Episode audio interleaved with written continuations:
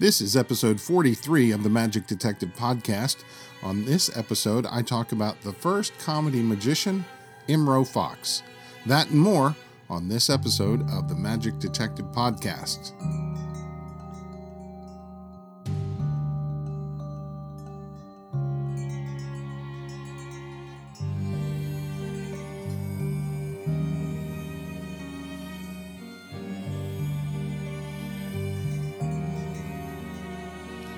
Hello and welcome to the Magic Detective Podcast. This is episode 43, and I'm your host, Dean Carnegie. I am the Magic Detective.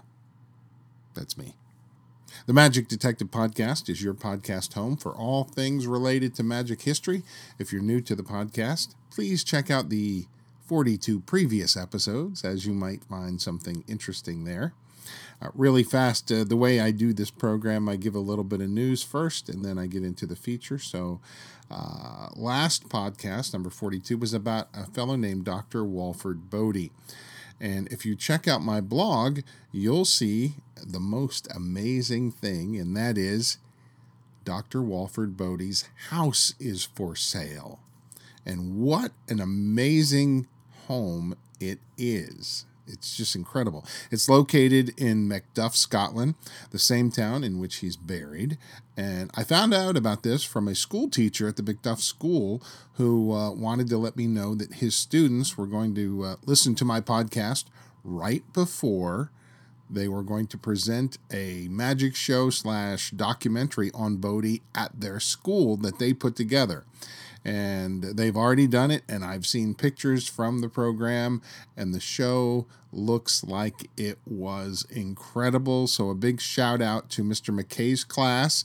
Congratulations on your program and for keeping the spirit of dr walford bodie alive. Well done. Oh, and uh, I do want to mention something about the last podcast that I may have gotten wrong. I mentioned that Bodie took his uh, first name Walford uh, from his brother in law. Uh, this theory came from Ricky Jay's book, Learned Pigs and Fireproof Women. But a couple other sources uh, say that the name uh, likely came from a popular book of the time called Walford's List, which listed the rich and famous of the day. So I have a feeling, just given what I've read about Bodie, it's likely that his, the Walford name came from this book, The Walford's List. So it's a little correction from last week. Also, this week, um, this past week, was the 20th anniversary of the passing of Doug Henning. And I posted about this on my Facebook page, and I was quite overwhelmed by the response from the post. And thank you really quick. Thank you to everybody that uh, wrote something or at least liked the post. Joel Bauer shared an incredible story of meeting Doug when Joel was only 19. Uh, other people shared having seen Doug's show live and, and their thoughts about Doug Henning. One person posted uh, that he really didn't get the whole Doug Henning thing and was asking if I could explain it, which I honestly really appreciated this post uh, he wasn't putting anybody down for liking Doug. He was just saying, "Look, I'm from a different generation. I don't get it. Uh, can you explain it to me?" So I'm going to just say a few things about that now. First, the historical context. Back in the 1970s, there was no magic on TV. Yes, there was Mark Wilson. Uh, he had his TV shows, but they weren't nationally broadcasted. So, me in particular, I never saw Mark Wilson until years later magicians just were not on TV. They weren't on talk shows or anything of that kind. Not until Doug Henning showed up. He brought magic back to the masses. He's the one that really is credited for the the, the new uh, resurgence of uh, of magic that continues on until today. Quite frankly. He started, of course, with his show on Broadway, which was simply called The Magic Show, which was a big hit that nobody expected that to happen, and it and it turned out to be a wonderful, uh, wonderful musical on Broadway. Then via his TV appearances and TV specials, and I'll tell you this: if you watch his TV appearances, like on the Tonight Show and uh, Merv Griffin and whatever they have, they might have on YouTube, uh, they're still pretty good. Um, ignore the costumes; they're a product of a different time. But the rest is is good. The TV specials unfortunately suffered, uh, in my opinion, from terrible writing. And I, have said it before the writing was just terrible, awful, awful. Uh, but if you saw Doug Henning live in person, most of that corny patter was gone. Doug was best when he was just being Doug and not trying to be a comedian. And actually, I think about it, a lot of the bad writing on the shows were jokes for the hosts, which just made it even worse. Um, I think in all the specials, there were maybe only two tricks that I can think of off the top of my head that didn't play right on TV. And I'm sure I mentioned those on my two previous Doug Henning episodes. So if you have not uh, listened to those, go back and check them out because they're both good. What I do is I go through all the TV specials and I talk about the material and the um, the great things from the specials. But again, unfortunately, um, the specials uh, they don't hold up as well as the Copperfield specials, for example. But uh, but there's still great magic there, so I encourage you to go back and check that out and and just look at the way Doug performs. He is not mean, he's not scary, he's not dark, he's not brooding.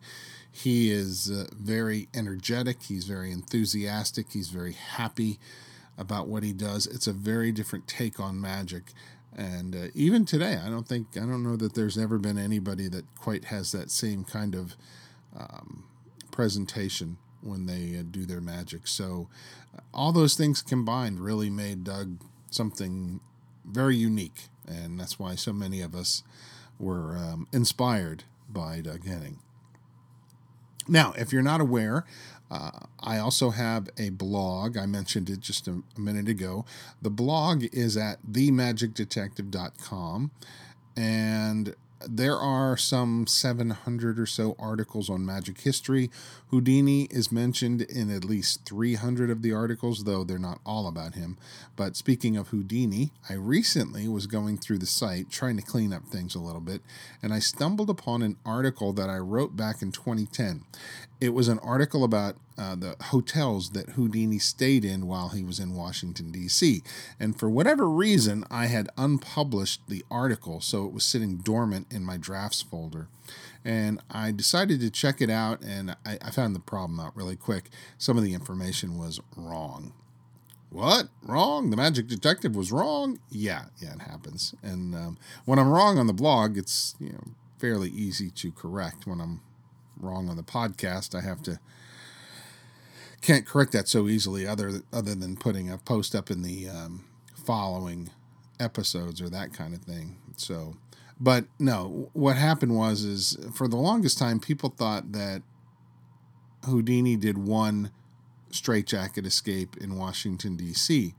And then there was a, we realized there was a second one, and well, that must be at the same location. No, there were two different, very separate straitjacket escapes in Washington, D.C. And back 2010, when I first posted this, I wasn't quite aware of that. And um, uh, now I am. I've, I've, I've, since, you know, written about both of the uh, straitjacket escapes. I just hadn't corrected that in the uh, DC hotel article. So I wanted to clean that up, and I found a, uh, a wonderful image of the Willard Hotel from 1905, about the same time Houdini would have stayed in the hotel. So I included that on that article as well. So I encourage you to go check that out. It's a very short piece, but it's um, it's pretty cool. Anyway, long story short, um, I corrected the information. As strange as that is, uh, around that same time, I began to work on today's episode, episode 43. And lo and behold, the guy that I decided to uh, Uh, speak about today has a connection to hotels in Washington D.C. And as soon as I saw that, I was I had to laugh because I thought, well, I, I definitely picked the right person. That's for sure. So here we go: the story of Imro Fox. His birth name was Isidor Fuchs. He was born May 21st, 1862, in Bromberg, Germany. In 1874, he came to the United States. He would eventually find work at a beer garden in New York City. Sometime later, he moved down to Washington, D.C. to become a chef at the Hotel Lawrence, which was near 13th and East Street. The Lawrence Hotel was popular among show business people, incidentally. Fox was around 18 years old, but besides being a chef, he was also an amateur magician on the side. Apparently, it was known that he could do magic because he was called upon to solve a serious problem. The year was 1880, and a troupe of performers had arrived in town whose star was a magician. But the star was apparently a little too friendly with the bottle. In other words, he was a drunk. And the manager was concerned that they, uh, well, that they might have to cancel the date due to the condition of the magician. The artist's manager shared his problem with the hotel manager, and uh, alas, a solution. It turns out the hotel chef is an excellent magician, he said, so they worked something out. In the book, The Old and New Magic by Henry Ridgely Evans, it describes the events perfectly, and I'm going to uh, relate to you all of that dialogue from the book. It starts like this The chef, I believe, said the manager politely. I am, said Fox. You're an amateur magician. I amuse myself with legerdemain occasionally. You're the man I'm looking for. I'm the proprietor of a vaudeville company playing at the Barton and Logan Musée. The gentleman who does the magic turn for me has disappeared, gone on a prolonged debauch. Ah, I see, interrupted Imro, a devotee of the inexhaustible bottle. I want you to take his place, said the manager, and fill out the week's engagement. I will arrange matters with the hotel proprietor for you. Donner and Blitzen, cried Fox. Why, I've never been on stage in my life. I'd die with fright. Face an audience? I'd rather face a battery of cannons. Nonsense, answered the theatrical man. Do help me like a good fellow. It will be money in your pocket. Fox was making about $15 working as a chef, and he was offered $50 to work as the magician and Fox bowed to the pressure and debuted that night wearing a borrowed suit. Again, according to the book The Old and New Magic. With fear and trembling, he made his bow and broke the ice by the following allusion to his bald head Ladies and gentlemen, why is my head like heaven? You give up? Good. Because there is no parting there. Amid the shout of laughter occasioned by this conundrum, Fox began his card tricks. His debut performance at the Barton and Logan Dime Museum in Washington, D.C. was a hit. Now, let me just add some layers onto this. I am from Washington, D.C. I have studied and researched many of the magic performers that came to town or that lived here or so forth. In all my years, I have never heard of the Barton and Logan Dime Museum. Before going any further in the research on Imro Fox, I had to find out where this place was located. Well, it turns out it was located in a very famous location. It was in what we call the Federal Triangle area. Barton and Logan's Dime Museum sat where the old post office pavilion would be built. And that location now is the Trump International Hotel.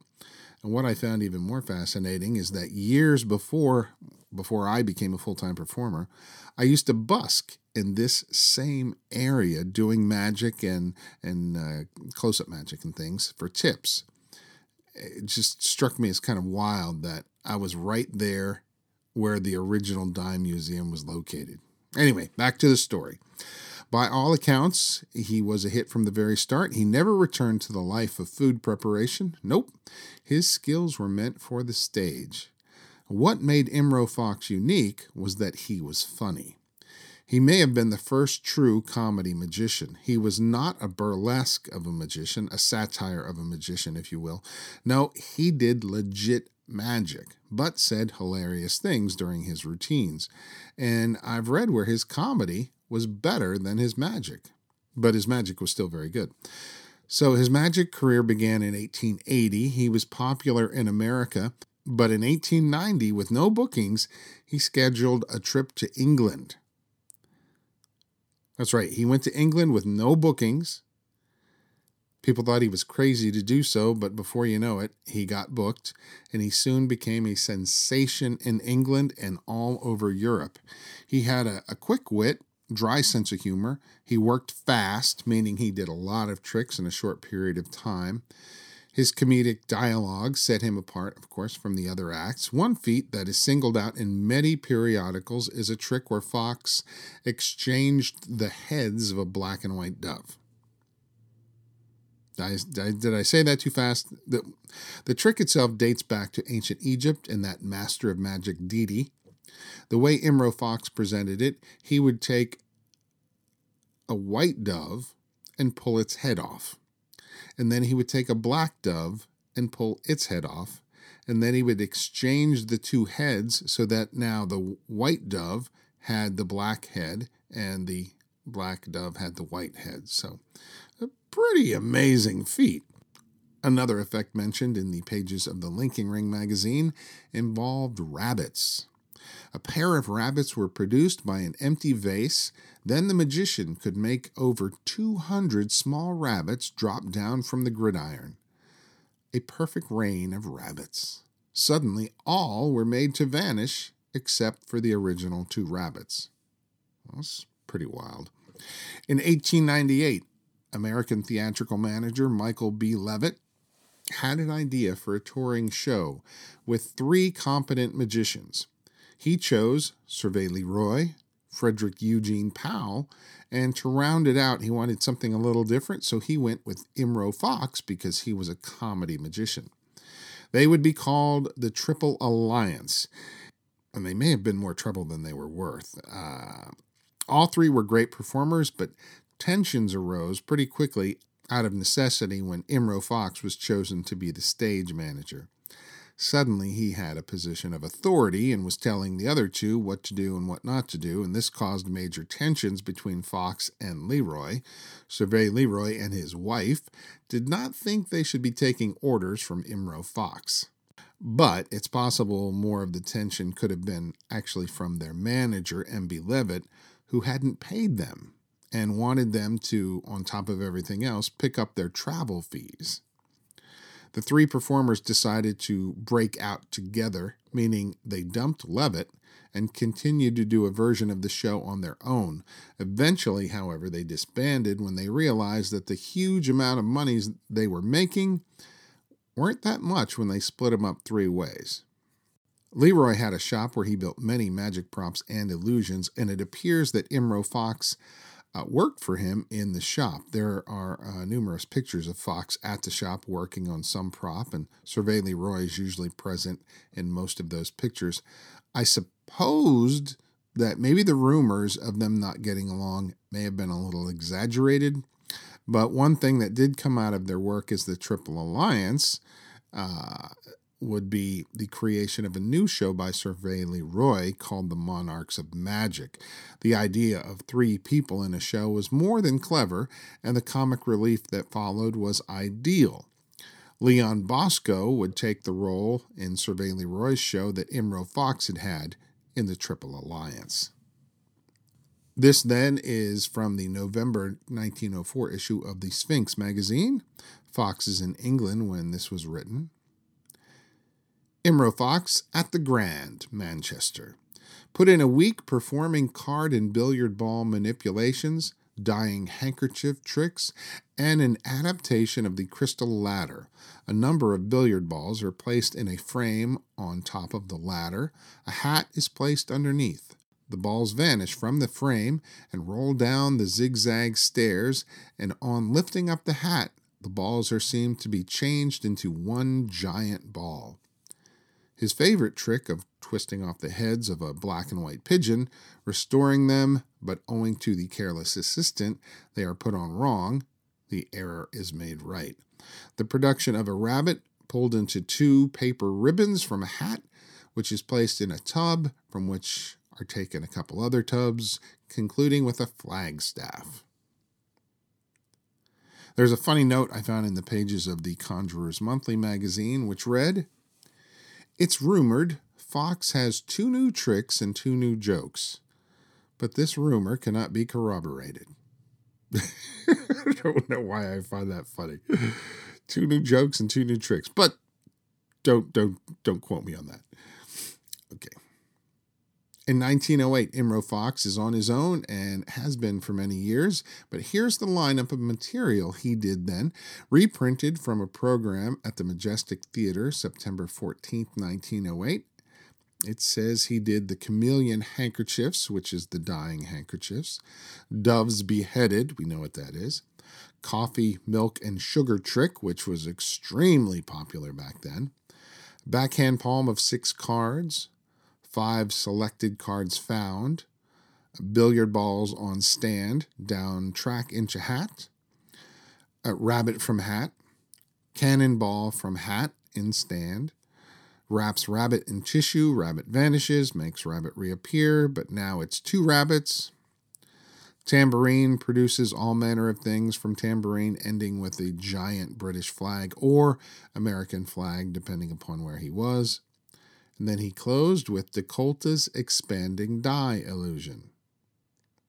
In the book The Art of Magic by T. Nelson Downs, he says he remembers seeing Imro Fox first present the piano trick. Uh, this is the one with cards, the piano card trick, which can still be found in lots of books. So uh, that was one of the effects that Imro Fox was doing. In 1907, Imro Fox returned to London to the delight of the Europeans. But by January of 1908, he was called back to America. And there are a number of things that made Fox special. For one, his most of his humor was very self-deprecating, so the joke was always on him. Second, uh, he did a bit of, uh, I guess you would call it slapstick humor by uh, tripping over his feet, and he would often turn around and say, "Hey, don't push," or uh, on occasion he would uh, he would bend over and pick up a pin and like he tripped over a pin, which is kind of funny when you think about it. He had several catchphrases, one of which was marvelous, that he said after tricks. And that reminded me of years ago when Billy Crystal was on Saturday Night Live. He used to play a character who would say, You look marvelous. But um, that's what I think of when I hear the word marvelous. Um, he would also say, Watch the professor. And another one I liked was, Waltz me again. Now, that one I'm not sure exactly how he used that. Now he had kind of a broken English, you know, German uh, influence in there when he spoke. So I don't know if "waltz me again" is just kind of a funny to, way to say "watch me again," or if it's kind of like uh, "waltz me again," uh, you know, play a little waltz, which um, uh, Rossini used to use. So I'm not sure how that was used, but it's still kind of a cute little saying. In the March 1909 edition of Stanyon's Magic, there's a trick on page one called The Wizard's Breakfasts. Uh, and this is um, Imro Fox's routine, so you can uh, check that out. Here's an effect from the Crest Magician magazine, page 54, February 1908. It goes like this Cagliostro's box. When Mr. Fox displays it, it's a little affair into which one might conveniently stow half a dozen silk handkerchiefs. By the time he has set it down upon a plain wooden pedestal and surrounded it for the briefest possible moment by a simple uh, draft screen, the box has developed prodigious proportions and when it is unlocked by a key which has never left Mr. Fox's hands, it is found to contain what Old English writers would have described as, in good faith, a most comely damsel. This is, of course, De Kolta's expanding die in Imro Fox's hands. On March 4th, 1910, Imro Fox was performing at Keith and Proctor's Theater, though one source says it was Shubert's theater. But anyway, I'm going with Keith and Proctor's Theater in Utica, New York. He had gone back to his hotel for the night. In the early morning hours, he went down to the lobby of the hotel requesting someone summon a doctor. Fox went and sat down on a chair. Thirty minutes later, the doctor arrived, went to examine Imro Fox. He was pronounced dead of acute indigestion. A further report, this time by Will Goldston, said that Fox had been enjoying a meal when a piece of food lodged in his windpipe, and despite frantic efforts to have it removed, he suffocated before the doctor arrived. Uh, I think both of those probably are, are the full story. And here's an interesting twist to Imro Fox's life. Apparently, while he was still alive, he told Dr. Elliot that he was not born in Germany, but in fact born in New York City. However, I have found his passport, and it clearly says he was born in Germany, though he was a naturalized citizen of the U.S. His SAM number was 66, and Harry Rouclere is said to have either purchased or inherited the bulk of Imro Fox's props.